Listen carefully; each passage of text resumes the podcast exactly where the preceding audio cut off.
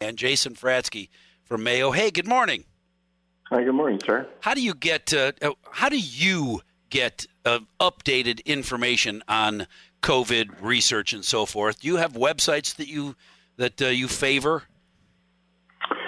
Um, yeah, to an extent, yes. The, the, you know, internally at Mayo Clinic, we certainly I trust the information that comes from you know our researchers and, sure, your and own others. people. But yeah, that um, makes sense. But certainly, look to the to the to the CDC, the Department of Health.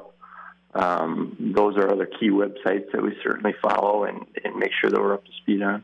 Uh, have you ever read information on those sites and then wondered, oh man, this is going to be taken out of context? Um, you know, again, I would, um, from time to time, certainly you wonder how that is going to be perceived.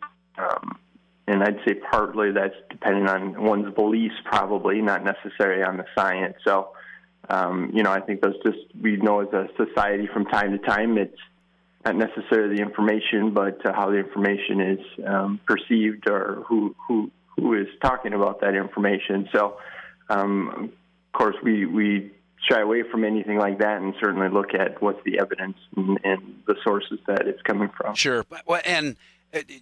One sentence heard by two different people is perceived or understood differently, like uh, wear a mask and help end the pandemic.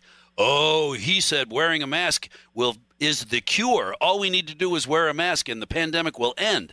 Well, he didn't say that, but uh, uh, you know, and, and information like that that is taken as soon as we get the uh, the vaccine, we'll be around the corner and everybody's going to live happily ever after.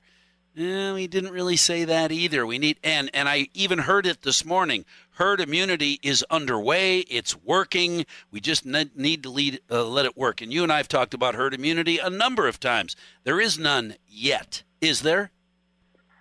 No, no, we're not. We're not even close to the number of people that would need to be um, exposed and obviously positive, and then uh, getting well uh, to, to reach that level of herd immunity that right. we would normally have. So. Right. Well, and and I even heard this morning from I'm not sure what uh, what credentials the uh, speaker had, but we're going to need when the vaccine becomes available. Seventy percent of the country is going to need to get that vaccine to actually initialize honest to goodness, helpful herd immunity.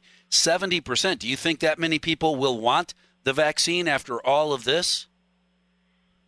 That's a good question. Um, you know, some of the things that you know I have read um, typically would say that probably about two thirds of the country will consider taking the vaccine. So it'll be close, but um, I think it really all depends on, on you know individuals' perceptions of how this is going. But um, um, I certainly hope so. I mean, that's going to be a big part of us getting back to uh, some normalcy in our lives. It won't be the end all be all, but it certainly will help us sort of work through this as well as.